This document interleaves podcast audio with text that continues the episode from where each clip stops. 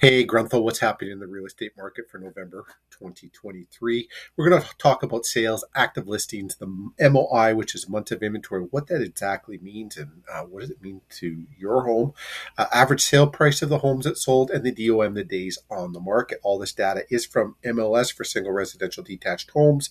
And uh, I'm Stephen Olyniuk Remax Performance Realty. Uh, this is my own opinion and does not reflect the opinion of Remax at all. Uh, okay, so let's take a look at sales. There are uh, two sales in the month of November, only four active listings, leaving you with an MOI or months of inventory of two. That puts you in a seller's market. And you look at um, all the way through the year you've been in a seller's market because zero to four months is a seller's market, four to six months is a balanced market, beyond six months is a buyer's market. Now, out of the two homes that sold, um, a couple more expensive homes that sold, and I believe we sold one of those. Um, $519,000 is showing the average. Uh, so, you know, that's actually the highest average we've seen around the year. Um, most of the uh, the averages have been in the low 300s.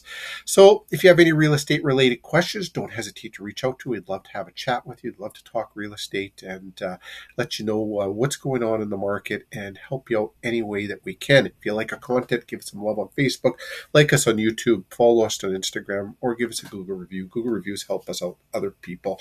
Now, I just want to give you one more little thing here. If you're looking to buy or sell, we'd actually pull the data on the specific type of home that you're looking at, probably about a year's worth of data, and dive deep into it, let you know how much you should expect to pay for that home or what you should expect to sell it for. And uh, yeah, if you have any real estate related questions, reach out to us. We'd love to chat with you. Um, if we don't talk before Christmas, have a Merry Christmas and uh, thanks for watching. Have a great day.